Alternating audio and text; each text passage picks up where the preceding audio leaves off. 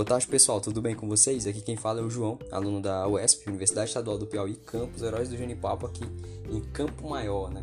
E, bom, eu não vou estar aqui hoje sozinho, né? Vou estar também trazendo, é um trabalho em conjunto, com a Bianca e com a Geisiele, que vão estar apresentando ao longo do podcast os assuntos que a gente veio tratar aqui, né? Vamos estar falando da temática sobre é, patrimônio cultural da humanidade, mais especificamente patrimônio material, tá, gente? Desse Piauí tão grande aí que oferece uma beleza imensa pra gente. Bom, espero que vocês curtam, fechem os olhos e aproveitem. Bom, gente, eu particularmente vou falar sobre é, a Serra da Capivara, né? Que fica localizado aqui no Piauí, né? Mais especificamente a sudeste é, do nosso Piauí. É, e mais especificamente ainda em São Raimundo Nonato, né? E, embora a Serra da Capivara ela vai abarcar também outros municípios como João Costa e Brejo e Brejo do Piauí e ainda Coronel José Dias também, né? O Parque Nacional da Serra da Capivara, gente, ele está entre os 10 parques que protegem a caatinga, né? E para vocês terem uma ideia, o tamanho dele em extensão é mais de 130 mil hectares de terra, o que é muita coisa. Né? Eu acho que a principal referência do parque em questão de pesquisa é a pesquisadora Nied Guidon, né? que é franco-brasileira, professora da USP, né? arqueóloga, e vem desde então realizando muitas e muitas pesquisas, se eu não me engano, desde 1970, né?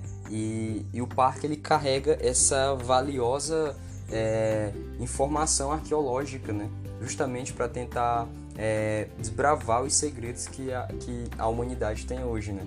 No parque você pode encontrar pinturas dos mais diversos, das mais diversas formas e muitas delas bem coloridas até, né? Vestígios de, de mais de 50 mil anos de idade.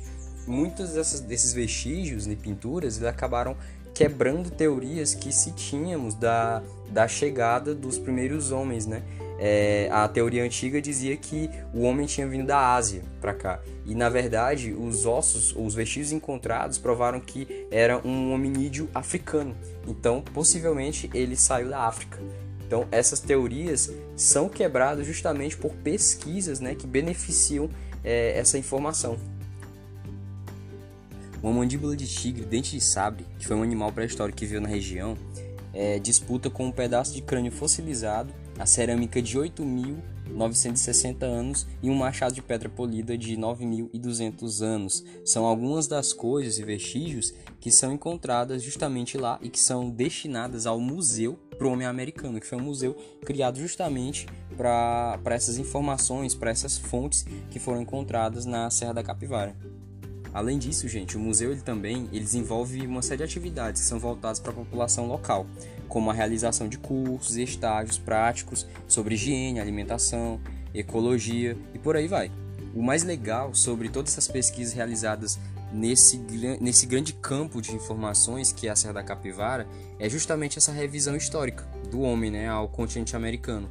Essas pesquisas, esses vestígios, como já, como já foi dito, elas fizeram com que os historiadores passassem a, a ter uma nova visão sobre a origem humana e sobre o desenrolar é, de, dessa história humana.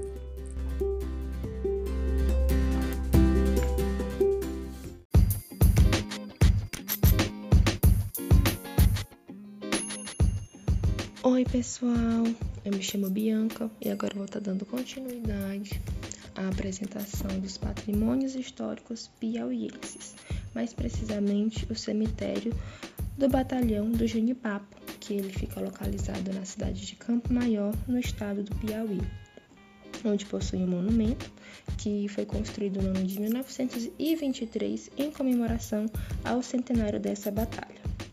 É, além disso, nesse mesmo local, a gente vai conseguir encontrar é, o cemitério que guarda os restos mortais dos heróis da Batalha do Janipapo, que ocorreu no dia 13 de março de 1823, entre brasileiros armados apenas de foices, facões, espetos, espadas e velhas espingardas contra é, o exército português, cavalaria, infantaria que estavam sendo lideradas pelo major Fidier.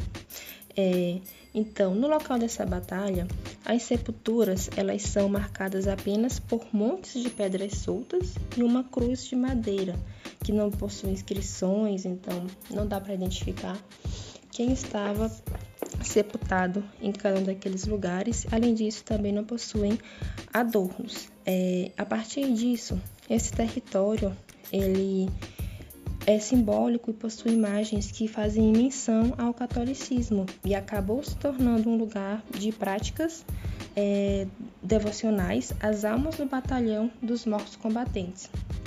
Então, em homenagem a esses guerreiros que foram uma luta sem muita, muito preparo, é, no ano de 1938, o IFAM fez o tombamento desse cemitério do batalhão como um patrimônio é, histórico.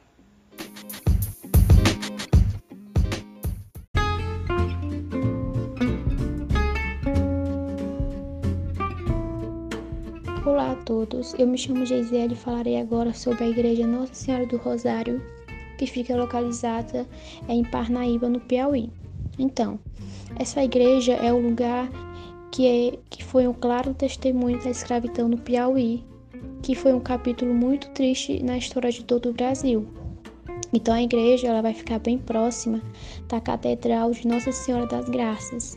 A igreja é de Nossa Senhora do Rosário, ela poderia ser só mais uma igreja se não fosse o porquê de sua construção e o que ela representa para que se possa entender de fato uma época.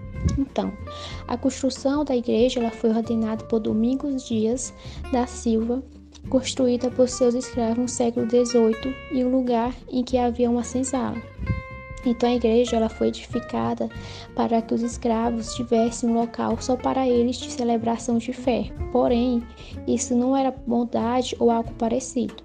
O fato é que os escravos eles não podiam entrar na igreja Nossa Senhora das Graças, pois ali era somente para os, os brancos.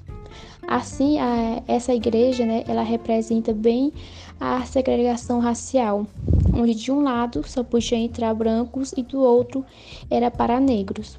Com isso, a denominação popular dessa igreja passou a ser Nossa Senhora do Rosário dos, homo, dos Homens Negros. Então, essa igreja ela passou por algumas reformas né, durante o tempo, e uma delas, de acordo com o pesquisador Giovanni Barros, foram encontrados ossos de uma pessoa acorrentada ou algum criminoso é, na época. Então a igreja ela é um símbolo né, de fé, mas também de uma face da nossa história.